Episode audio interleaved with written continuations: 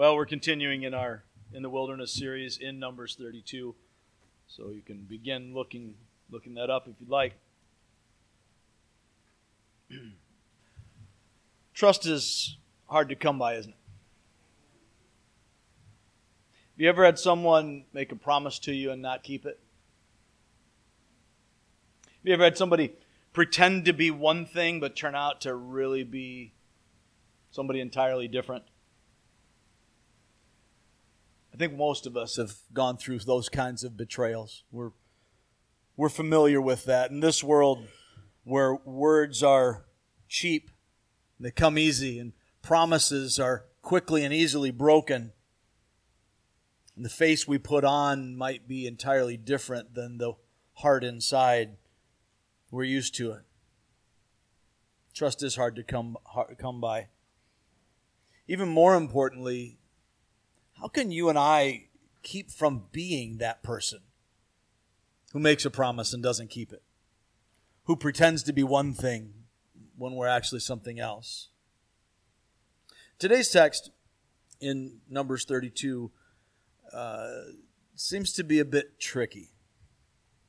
It, the last couple of weeks have been uh, subjects that might be hard to preach because people don't like to hear it uh, I can deal with that. That yeah, I don't. You, you can get mad at me. I'm, I'm I'm good at that. I got friends to yell at me all the time. That's good. I don't know what to do when I don't know what to do. So as we're working through this, one of the things that ma- makes it tricky, really the thing that makes it tricky, uh, is why is it even here? What what's this passage about? Good scholars and, and faithful Bible teachers disagree about why it's here. Why did God include this passage in this place? What's Moses trying to say as he records this for Israel? And what's the message of it? What's the point of this passage?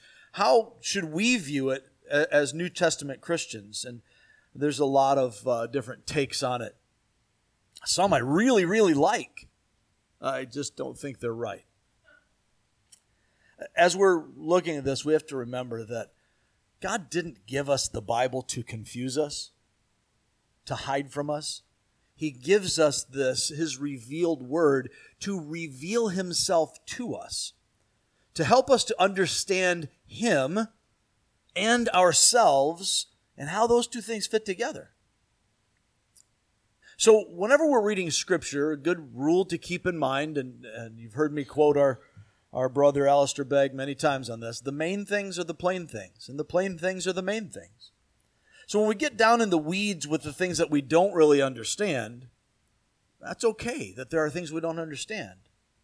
God is speaking through the main things and the plain things. We want to be able to see what he's saying here. So, Let's, uh, let's read the first 24 verses of chapter uh, 32 here, and then we can wrestle with it together. Good thing I kept it marked because I'm still in James. Here we go. I'll be reading from the uh, 1984 edition of the New International Version. If you've been with us, you know that's Heaven's preferred translation. Uh, I'm not saying it's better than the others. I'm just saying they're not as good. Anyhow, uh, so if you have a different translation, it's the same text. It means the same thing. Any Bible translation you grab, you're going to find the same meaning worded differently. Some are stronger than others. Here we go. The Reubenites and the Gadites, who had very large herds and flocks, saw that the, land, uh, the lands of Jazer and Gilead were suitable for livestock.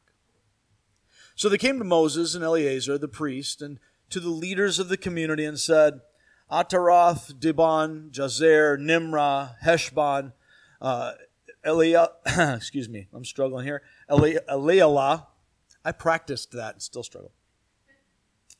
Sebam, Nebo, and Bayan the land the Lord subdued before the people of Israel, are suitable for livestock. And your servants have livestock. If we found favor in your eyes, they said, Let this land be given to your servants as our possession. Do not make us cross the Jordan. Moses said to the Gadites and Reubenites, Shall your countrymen go to war while you sit here? Why do you discourage the Israelites from going over into the land the Lord has given them? This is what your fathers did when I sent them from uh, Kadesh Barnea to look over the land. After they went up to the valley of Eshcol and viewed the land, they discouraged the Israelites from entering the land the Lord had given them. The Lord's anger was aroused that day, and he swore this oath Because they have not followed me wholeheartedly, not one of the men 20 years old or more who came up out of Egypt will see the land I promised on oath to Abraham, Isaac, and Jacob.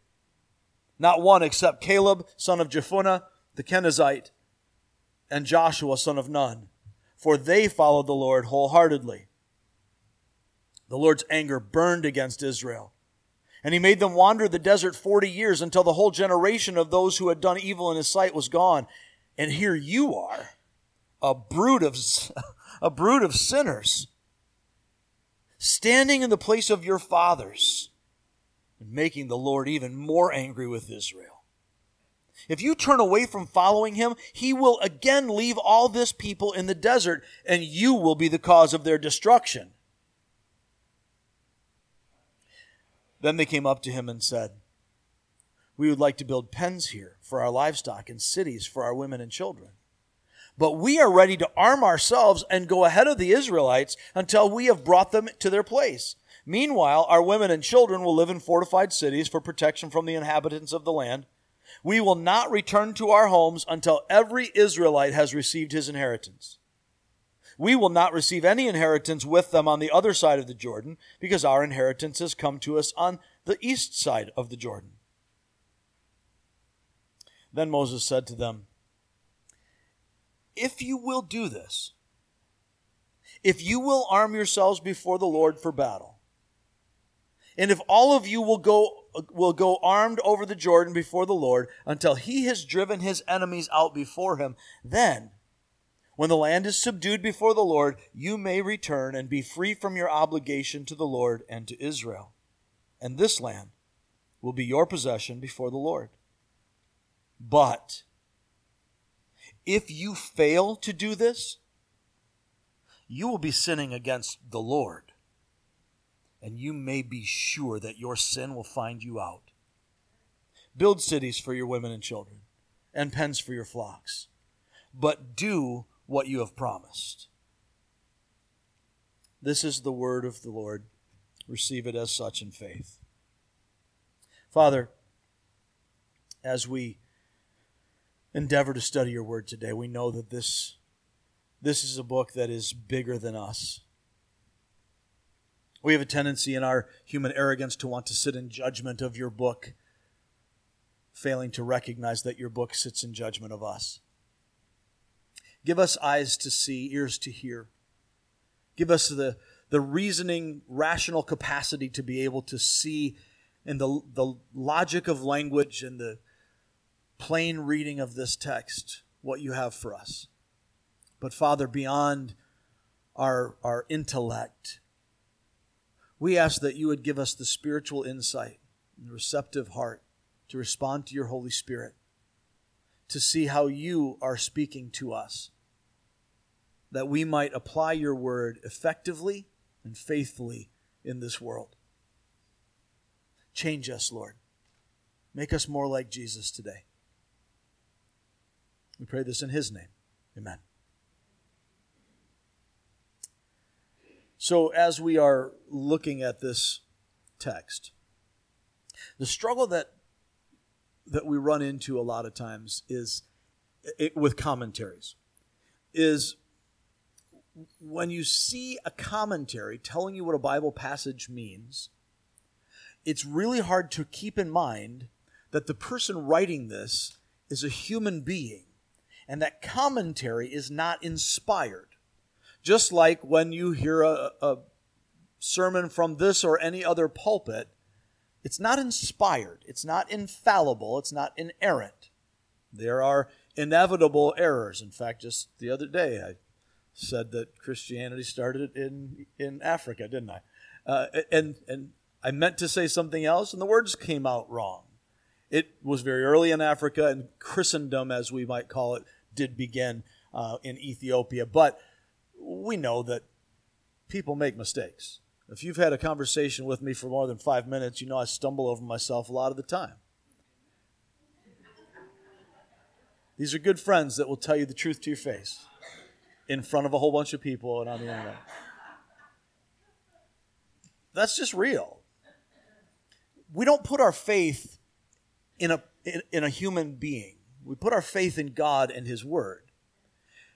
And when we find commentaries that tell us what a text says, and it requires a Bible degree and a fancy education to be able to sift through it, my recommendation is to be very, very careful. If you can't see from a plain reading of the text what the main point is, there may be other things. There may be background information. There may be a lot of things. But if you can't see from a plain reading of the text where the author is going, then coming up with fancy applications of it ends up being human speculation most of the time. And it may be useful, it may be practical, but it may not be right. As I was getting ready for this, I, I, looked at a number of different commentaries, more than I normally would. But I had to make sure, and this is just a little meta communication, letting you in inside the head in the, in the scary place.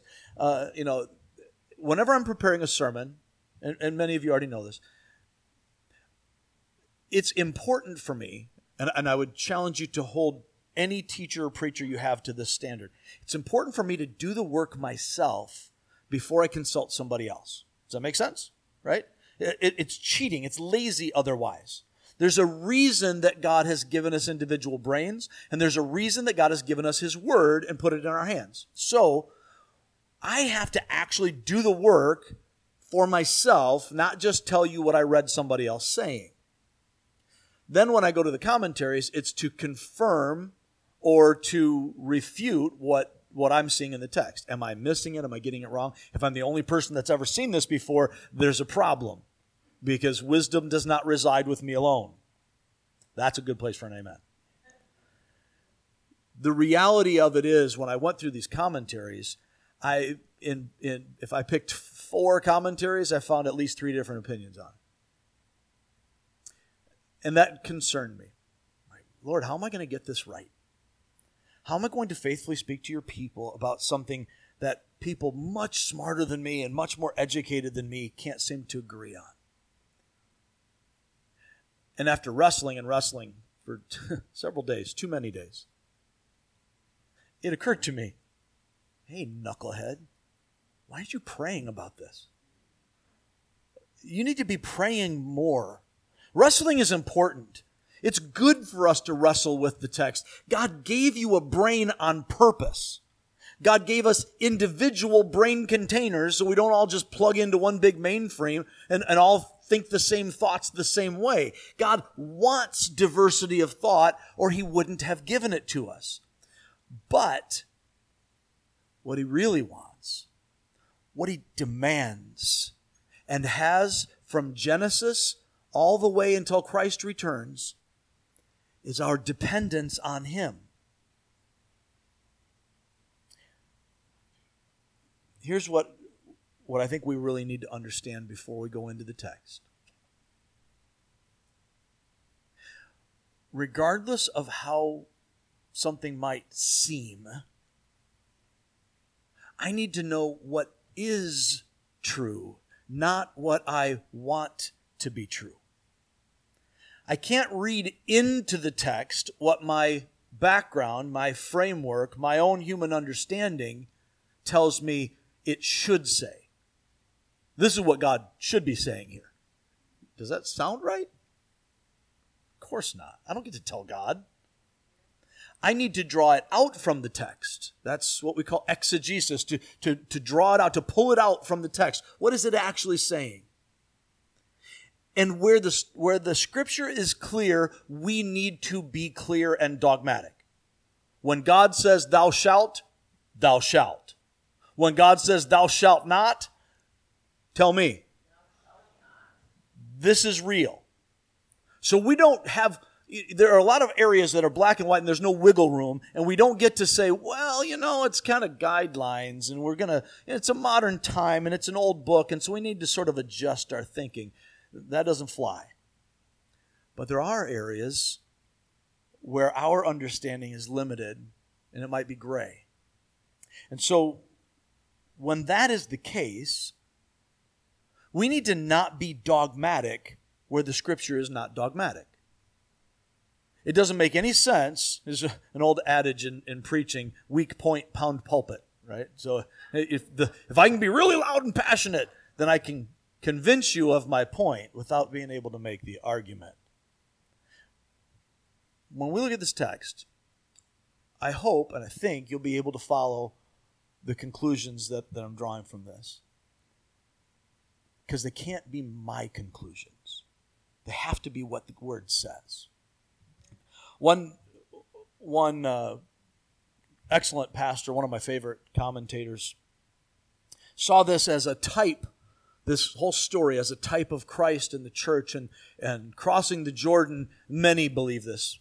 This is intended to be a type for us of dying to self and receiving Christ and going into the promised land. And therefore, Reuben and Gad, by not doing that, are settling for the world and not coming into the full promise of God. That, could be could be right. Could be true. Feels like a stretch.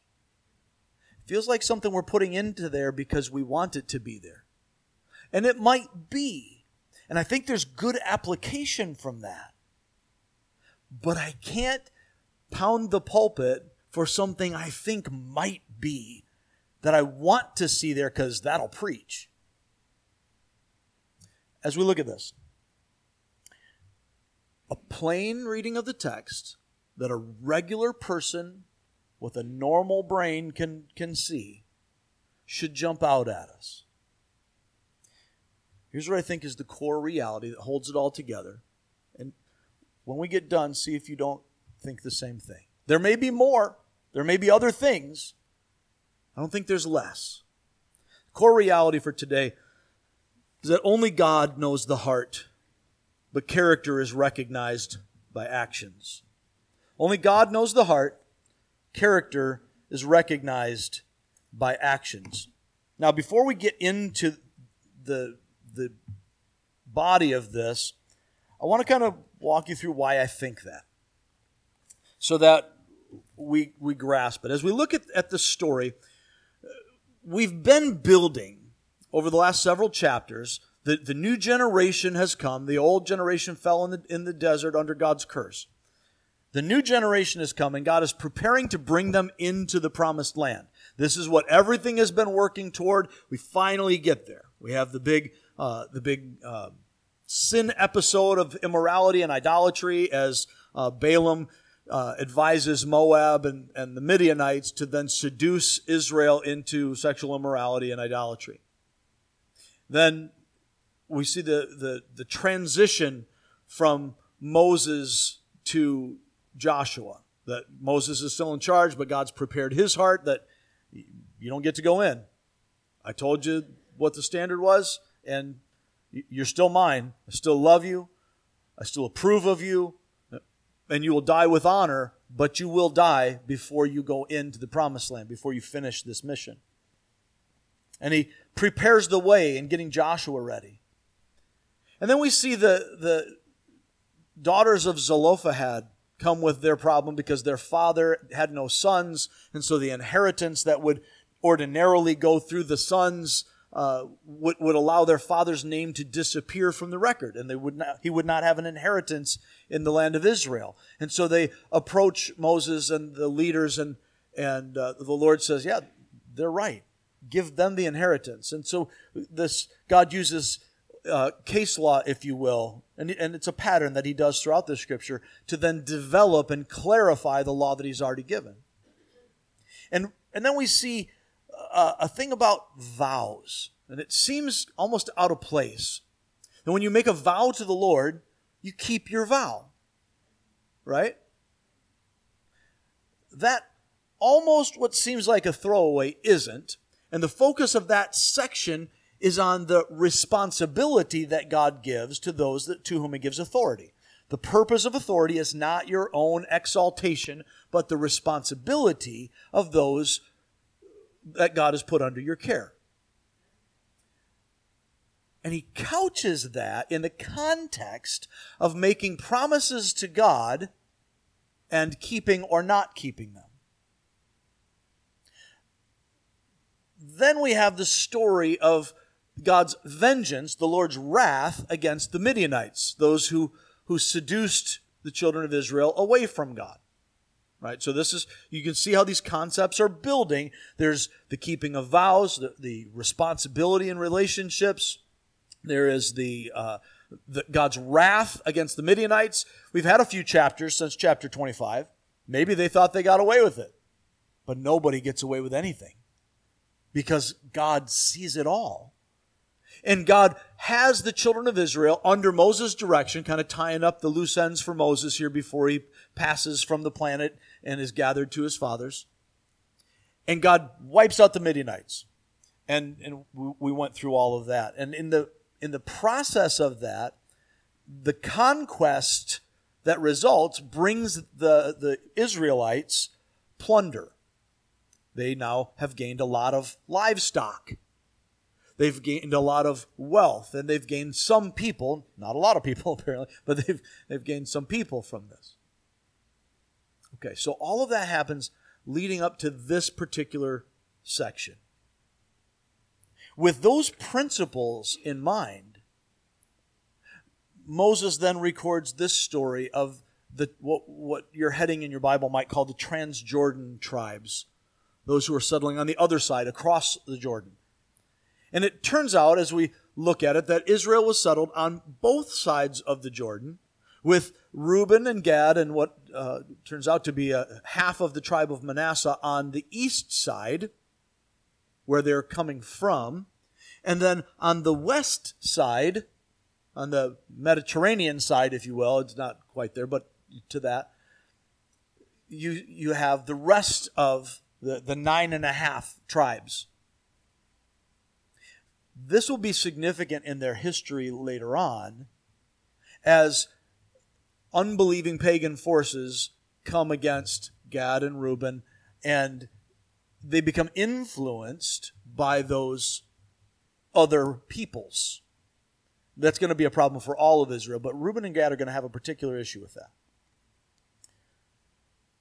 That speaks, uh, in a sense, to the wisdom of it, but that, that comes later on.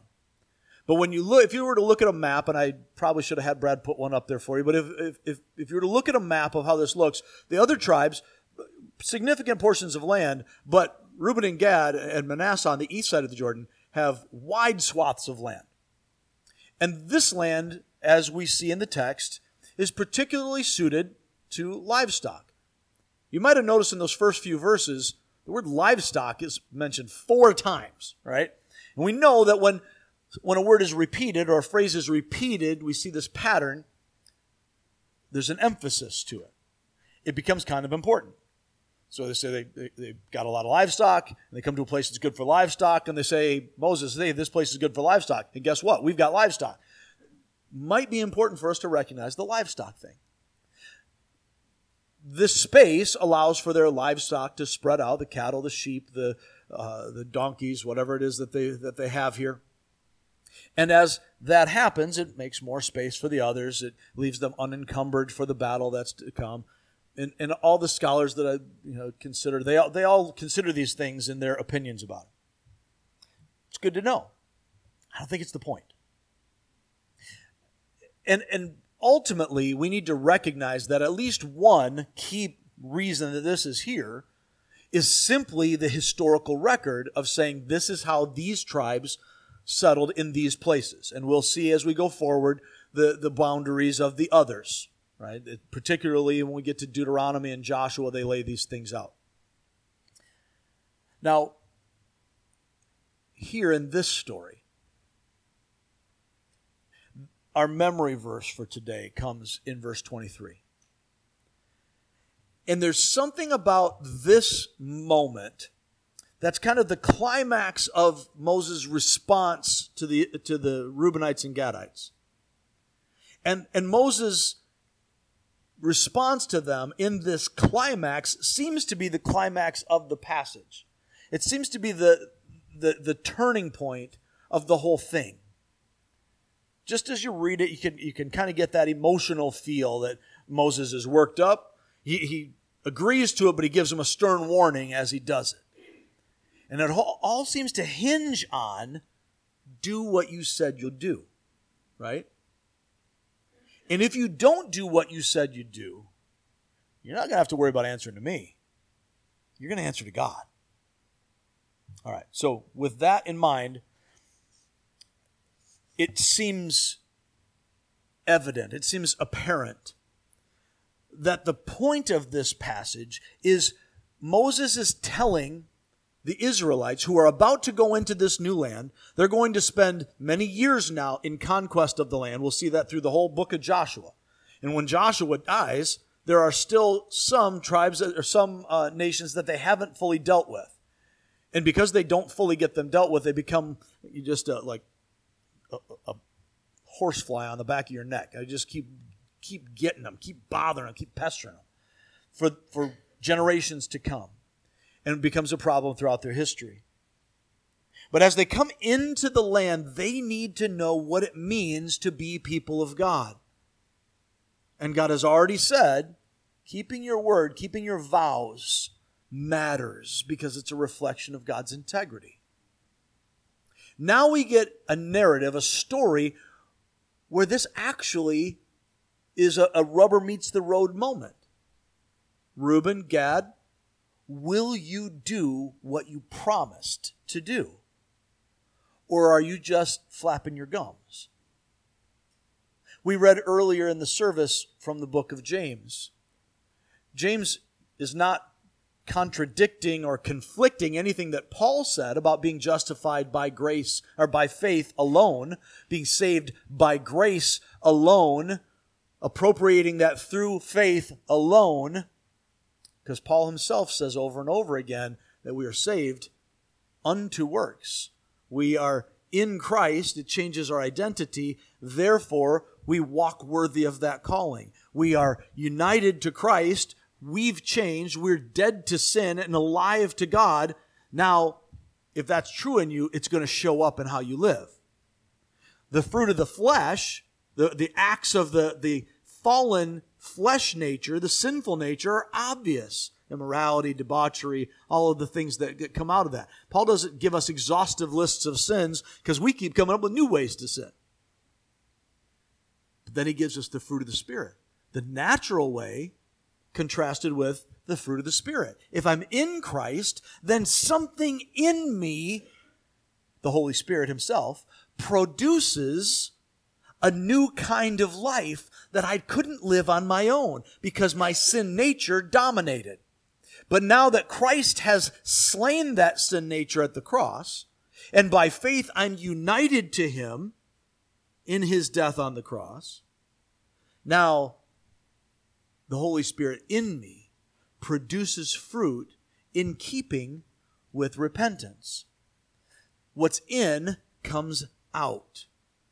Moses is telling this to the people, recording this for the people so that, yes, they will know why Reuben and Gad are here and half of Manasseh. And, that, and it, there will be a record of that, record keeping, for people that so many archaeologists like to say were non-literate people. They sure keep a lot of records, keep a lot of written books. I, you know, I don't know. Must be really smart to keep books without being able to read.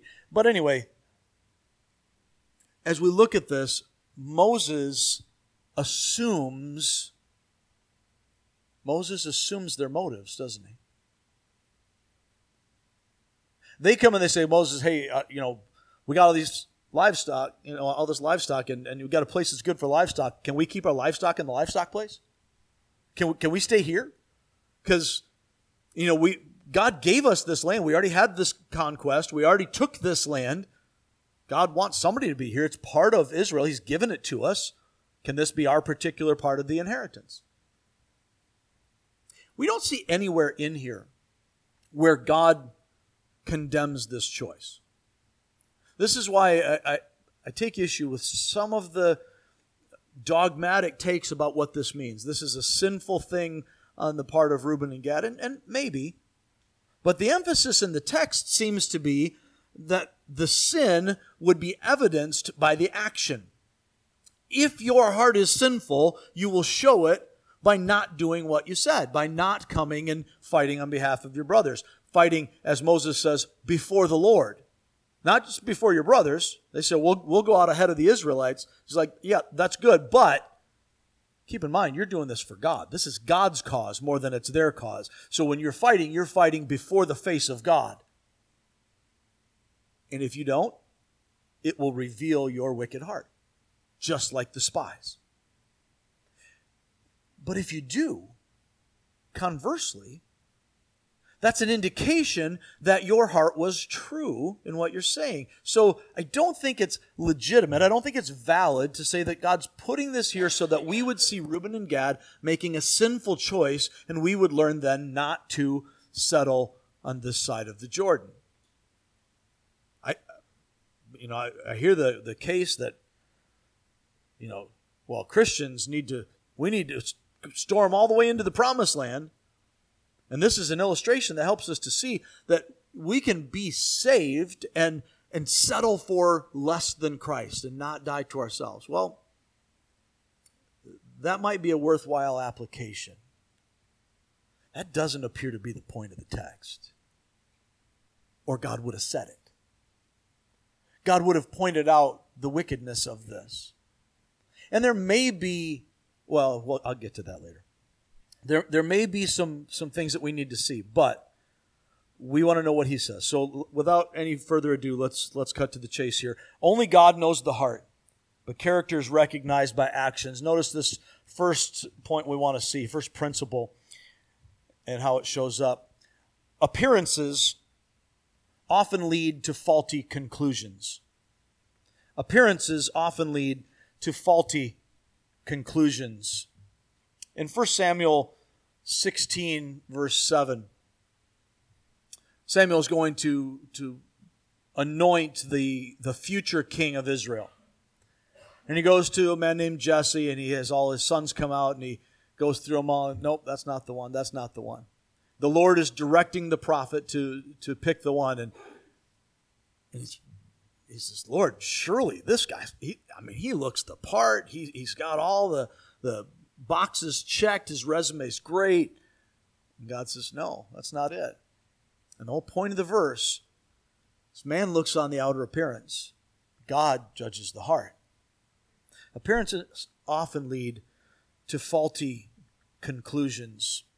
Jesus was confronted by the Pharisees in the Gospels, and, and uh, we see this in, uh, I think it's Matthew 7. I, I should have written it down here. I think it's Matthew 7 where they're confronting him about um, working on the Sabbath as his uh, disciples are picking heads of grain and and he's going to heal somebody and they're trying to trap him and they're they're angry with him. And Jesus concludes by saying stop judging by mere appearances and judge rightly. Now we usually think of Jesus saying don't judge. Well he does say that in a particular context. He doesn't say never judge, judge rightly. Why should we not judge? Because we don't judge rightly. Don't judge somebody's motives. How do you know? You're not in their heart. But you should, when I, when I take a bite out of an apple, I want to look at the apple first. I know this from personal experience recently. And if there's a big old oozing gross spot on there, I ain't eating that sucker. Are you kidding me? I have to judge that apple, right? You reach into the bag and you go to pick an apple and it's just gushing in your hand. No, not doing it. That's why I don't go in the produce store ever, by the way. You can write that down. So, anyway, Jesus says, judge rightly. How do you judge rightly? First, by taking a step back in our text, Moses is judging them based on his experience in the past and what it looks like to him on the surface. They ask for this, uh, you know, for this inheritance, and please don't make us cross the Jordan. Now, what they're saying is, don't make us cross the Jordan for our inheritance because we have it here. But Moses hears that and he's like, here we go again. Didn't we just do this with the last generation? We get to the edge of the promised land. I've been waiting all this time. We're back at the edge of the promised land. And now you're going to discourage your brothers by saying, no, we're not going. Your wicked fathers did that, you brood of sinners, and you're just like them. And then, in what feels like meekness in the text, maybe I'm maybe I'm hearing it in my mind differently than what they're saying it, but it feels to me like meekness. They're like, um, "Hey Moses, we just we just want to have our livestock here. We just want to build some pens, keep our family here. We'll still go. We're ready to go and fight. We're not saying don't go in. We're not saying we're afraid of, of the giants. We believe God's word and we believe that God has already given us the land. Therefore, we are just acting on that belief. Let us go fight and we won't come home until everybody's settled. Well, that sounds a little different than there's giants, let's go back to Egypt. But Moses, based on his own experience, his framework, and what he thinks they mean, how he's seeing in his own mind what their motives should be, he's making a judgment that only God can make. He's trying to determine the sinfulness of their heart. But God doesn't give you a lens into their heart, only in the actions that you see. Appearances often lead to faulty conclusions. Moses is zealous for God's glory and honor, and he wants to see this finished. He already knows he can't go into the promised land, but he's not willing to go through this backwards movement again. And in his zeal for God, he makes what seems to be a mistake. And God doesn't condemn Moses for it, he just lets it play out.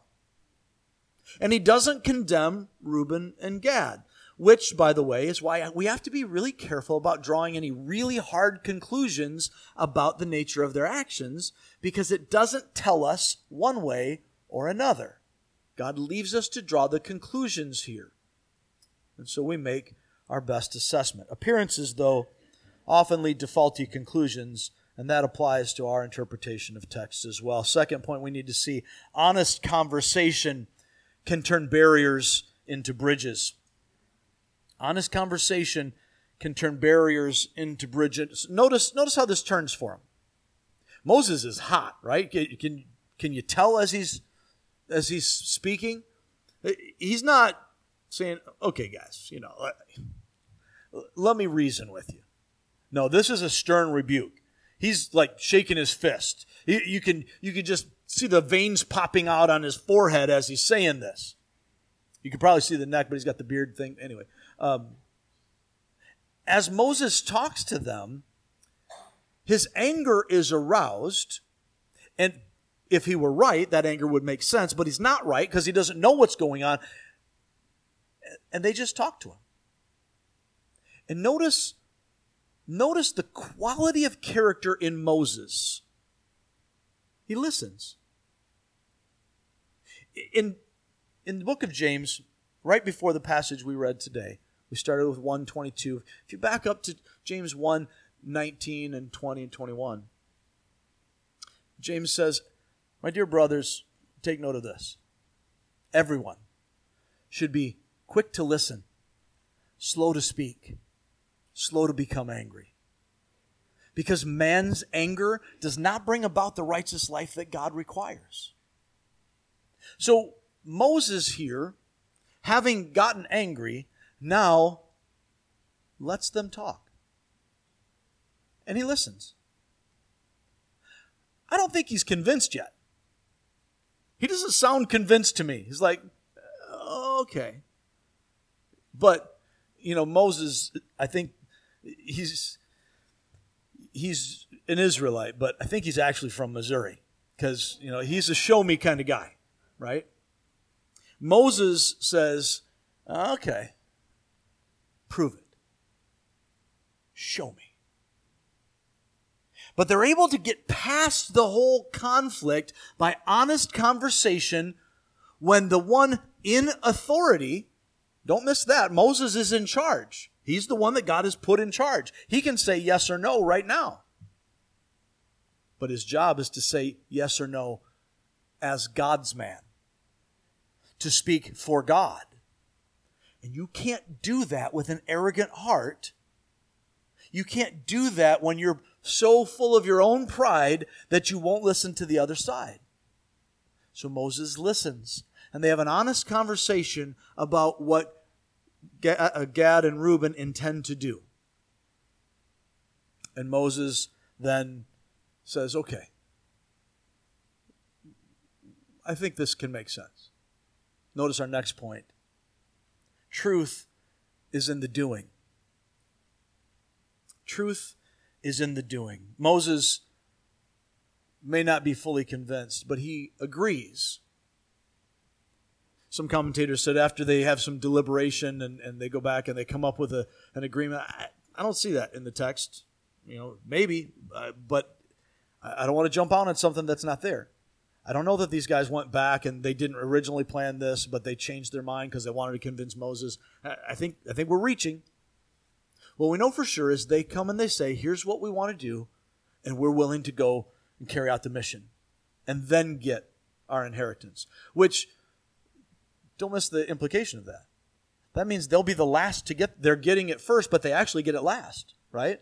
So they've gotten the package, but they can't unwrap it until everybody else unwraps theirs. Try that with your five year old at Christmas time. so, in this agreement, Moses says, if you're going to do it, don't talk about it, be about it. Right? Take a look at the text. he, after railing on them, they come up to him, verse 16, and say, we, we, We'd like to build pens here for our livestock and, and cities for our women and children.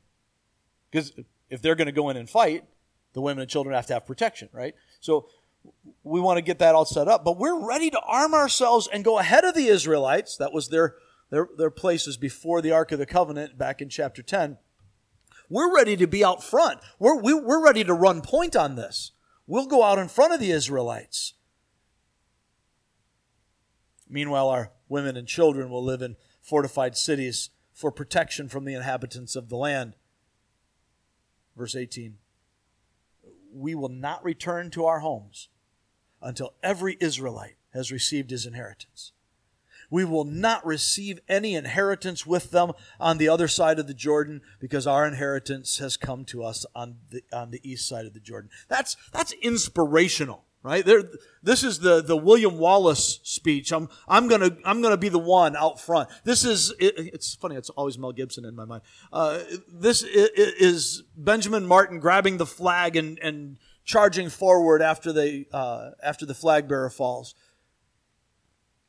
Wow inspirational words, but Moses says in verse 20, yeah, words are cheap. Then Moses said to them, If you will do this, if, there's a couple of ifs that he throws in here, right? If you will arm yourselves before the Lord, not just your brothers, but before the Lord, for battle. And if all of you will go armed over the Jordan before the Lord until he has driven his enemies out before him. Then, there's a lot of big conditions here. Then, when the Lord, when the land is subdued before the Lord, you may return and be free from your obligation to the Lord and to Israel, and this land will be your possession before the Lord. What Moses is saying here is, guys, the proof is in the pudding.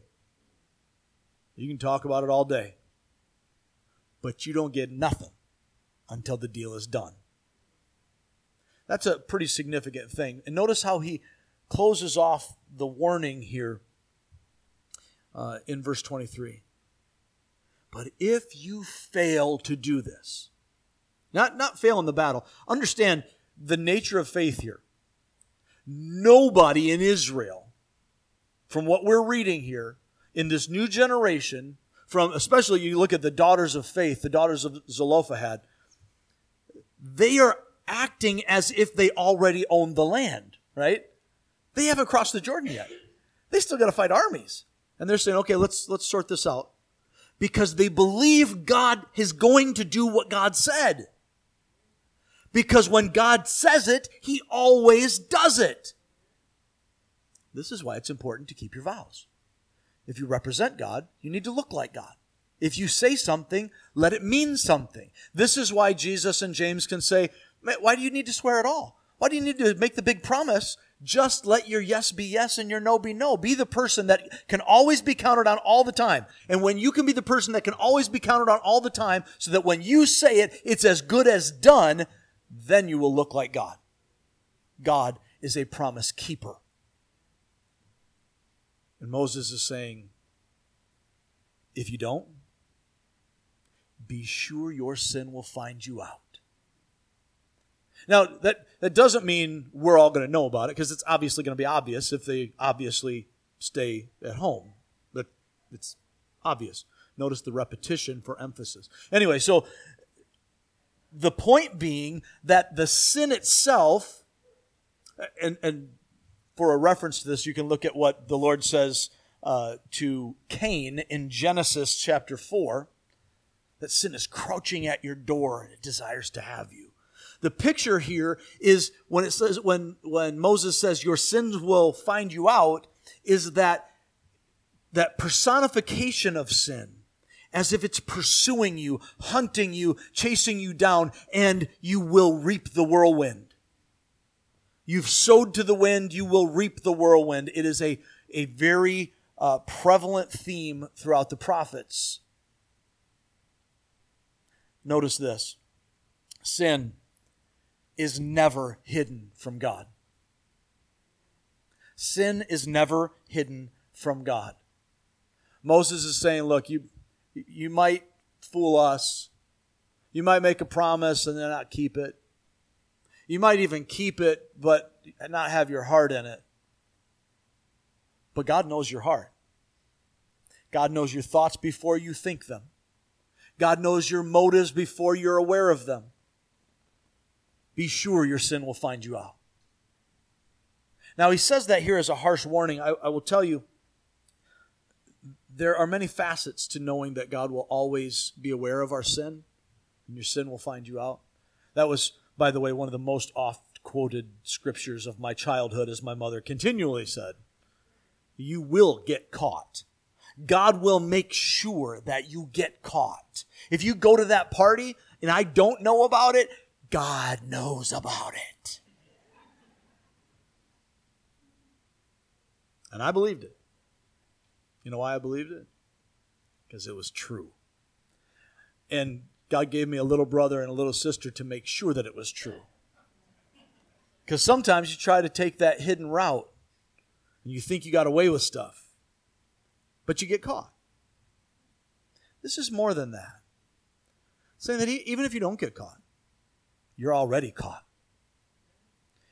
We all stand before God. We will stand before God in the judgment at the end, but we all stand before God every day at all times. No sin, no secret sin, no thought pattern, no arrogance, no, no selfish motive, no, no gossip disguised as a prayer request is ever hidden from God. He knows it all. And it will always catch up with you. For the wicked, that means death and condemnation for those who don't belong to God. But there is a comfort in this as well. For those who belong to God, the fact that our sin is never hidden from Him and He makes sure that it comes out and gets dealt with is the comfort of a parent's discipline. Children know that they are loved when their parents discipline them consistently and with integrity.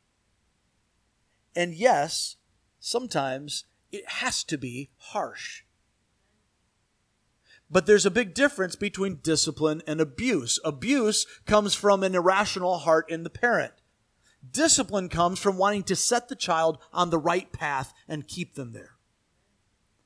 God has wrath for those outside his family, the sinner who is rejecting God's rule and they receive God's wrath. But God has abundant compassion and love for his children.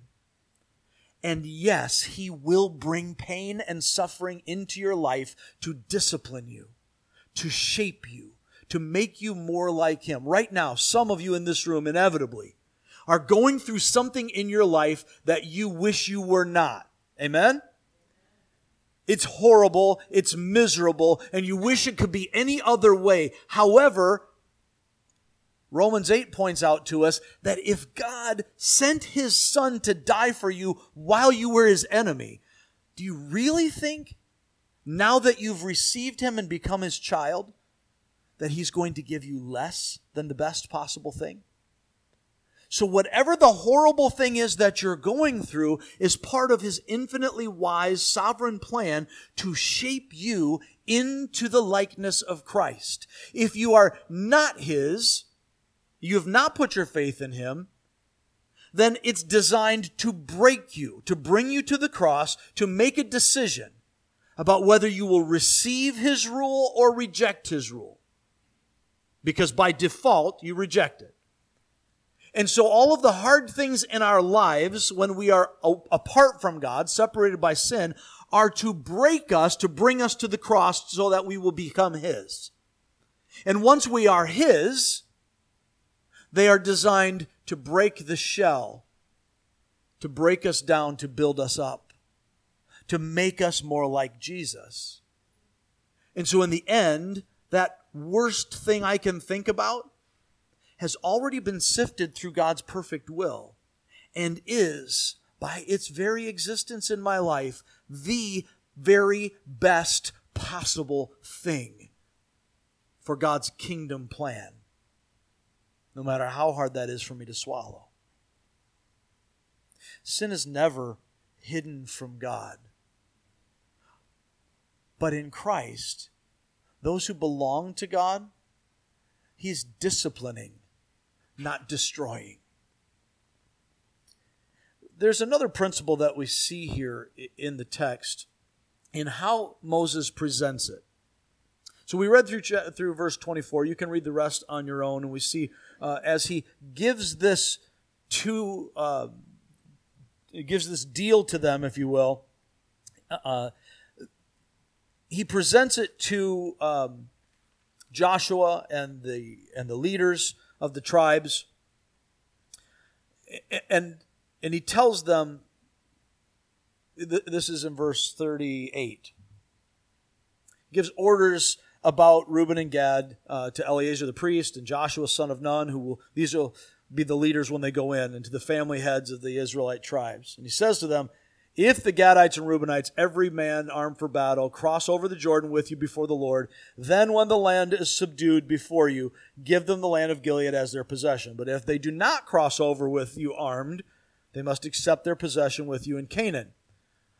Again, it's a picture of the discipline. They don't no longer belong to Israel. They don't get destroyed. They just have to do what, what seemed to be the plan in the first place. But don't miss what he tells them they don't get the land now, they get the land after. Mark this down. So it's a biblical principle. Trust, but verify. Trust, but verify. When I was in the Air Force, uh, was a very prominent uh, Ronald Reagan quote. I was working at NSA. We were, you know, dealing with all the top secret clearance, all that kind of stuff. And on every wall, I think, was a quote of Ronald Reagan In God we trust, all others we monitor. Uh, this is an important principle. Jesus called us to be wise as serpents and innocent as doves. What does that mean? That's just weird. What, what, does that mean? What it means is you need to be innocent of sin, but not naive of how the, how the world works you need to understand that you're going to be in a world of darkness. He's talking to his, uh, his disciples in the context of persecution in the world. And the way that spins out for us is you need to understand that the world doesn't work the way it's intended to work, right? We don't live in Eden. There are dragons. And we need to recognize that there are dragons. And we need to be able to operate in a world that does not operate according to the rules. That doesn't mean we play by their rules. It means we're aware of it. We trust, but we verify. When someone makes a promise, I can take them at their word, but don't spend the, don't spend the money till you cash the check. You know what I'm saying?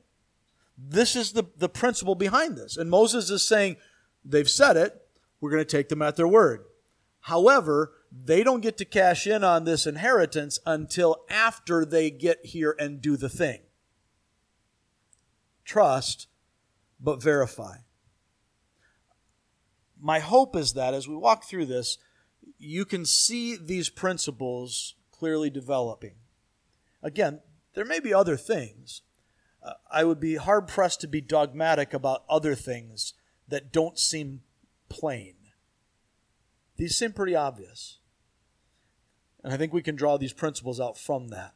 Only God knows the heart. But character is recognized by actions. When you have a, a seed and you plant it and it starts to grow and it's just a green little thing, unless you're a real expert at it, you may not know what that thing is. But when it grows to maturity and it produces fruit, you can tell by the flower and the fruit and the leaves what that is. That's how life works. You can tell the character of a person more by what they do than by what they say.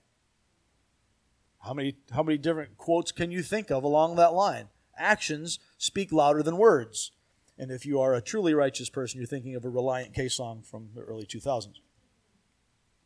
So how does this how does all this point us to Christ and to the gospel? We recognize that all of the scripture is one story from beginning to end, and Christ is the center of all of it. So, what about this? These tribes on the wrong side of the Jordan, what, what does this have to do with Jesus? And, and we could take some application from some of the typology that, that I mentioned earlier. I think it's simpler than that. Jesus lived on earth as a man just like us. He was tempted in every way just as we are. He was pulled in every direction by the influence of the world, the flesh, and the devil just as we are. Yet he was without sin. He was without any sin. No sin in word, in thought, in motive, or deed. He alone was the perfect embodiment of all that the Scripture demands of us.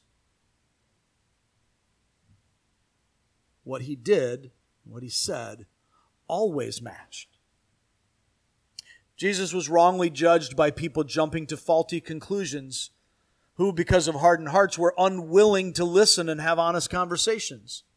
They didn't have ears to hear the truth, nor would they believe the evidence of his actions. They weren't willing. And they made faulty conclusions.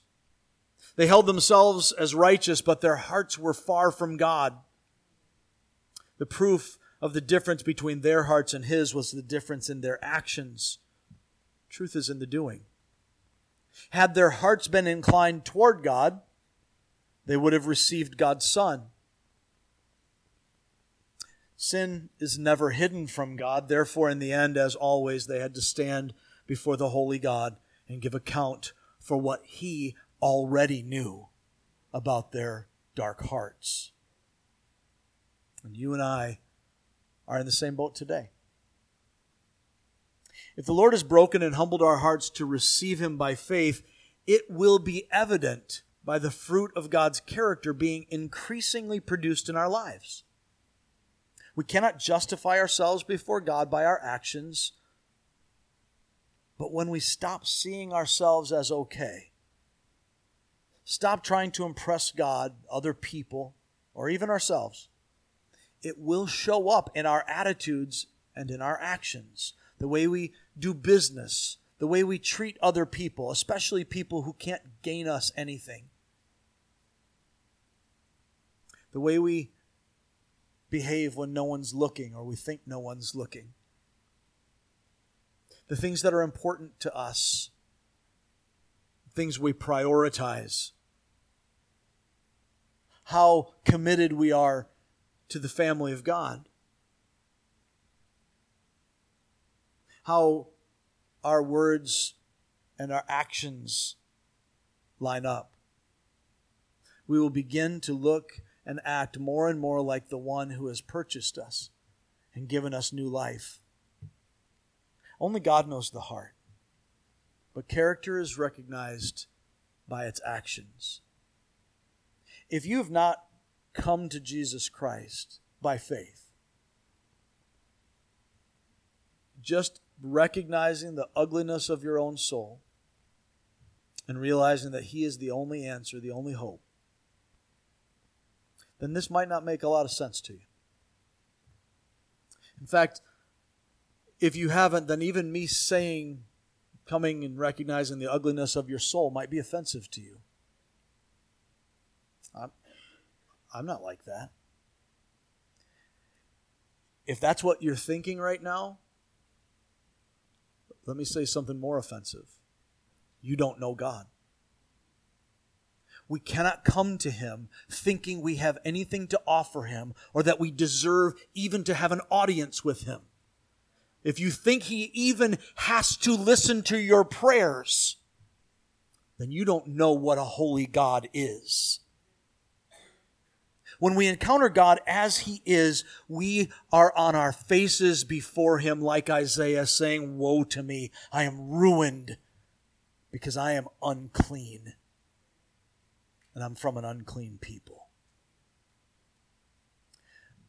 But when we come to that conclusion, face down before Him, with the true fear of God, not, not the holy reverence they tell you about in Sunday school, but petrified of the God of the universe standing in judgment of me, then we're ready to start then we can come to the God that our wicked heart fears and cry out for mercy. And that God then says, I'm going to make you mine. Because no one who seeks refuge in him gets turned away. But you can't come upright and proud. You've got to come on your face.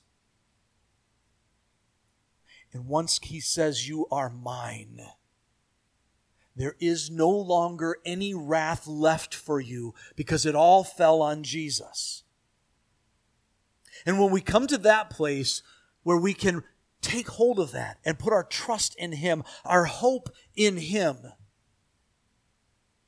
not offering anything else, not Jesus plus, not cleaning up my act first and then coming to Jesus, none of that. That's garbage. It's an offense to God. But when I come to Him humbly like that, it changes me.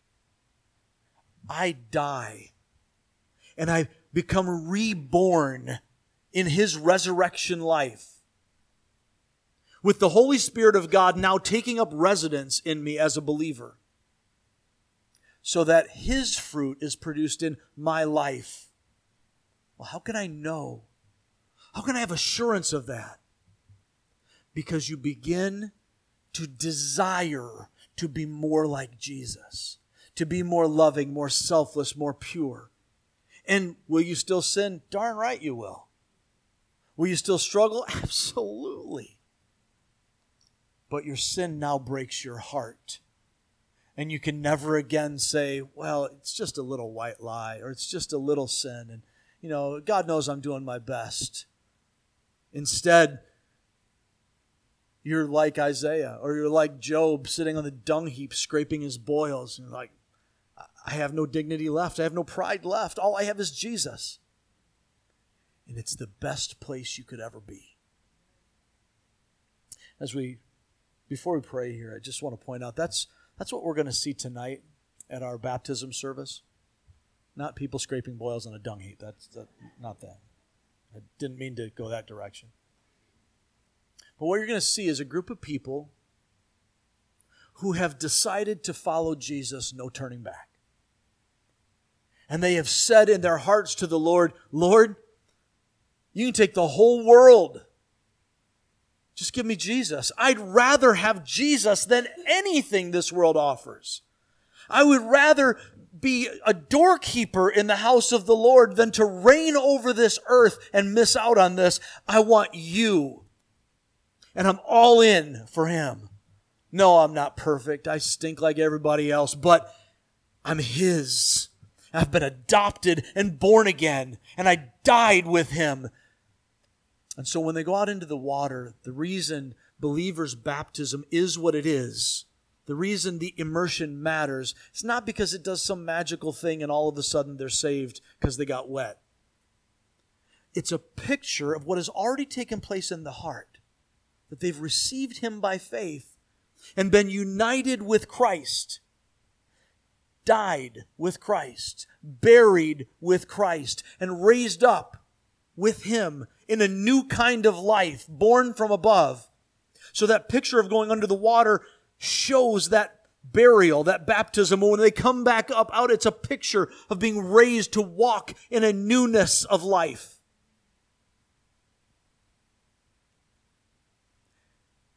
And they're saying publicly, This is who I am.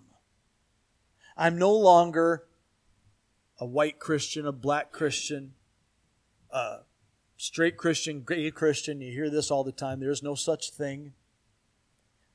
I am a Christian. I'm not an American Christian. I'm a Christian. I'm all in with Jesus, which means every other identity I throw aside. I cast it off. It's not me. It doesn't matter how I might tend to struggle with sin. It's not my sin anymore. Jesus took it. And I want you to know it. And I'm identifying with his body, the church. And I'm asking you, as my family, the church, to walk with me, to help me grow, to hold me accountable when I get sideways, and to keep me in the Word. And I'm trusting you to love me and I'm going to love you. With that, I want to invite everybody who can possibly come to come and support these who are going to be immersed in the waters to show that they have died and been raised to new life. Let's pray. Heavenly Father, uh, I want to ask you to do what only you can do. I I recognize that my words and even my best effort is insufficient to convey the truth of what you have here fully. But nothing, nothing can thwart your plans. Nothing can hold back the move of your Holy Spirit. So, Lord, I pray that by His action, by the movement of your Holy Spirit in hearts, that we would be changed. Bring us revival, Lord. Start with me. Burn away everything that seems so important but isn't of you.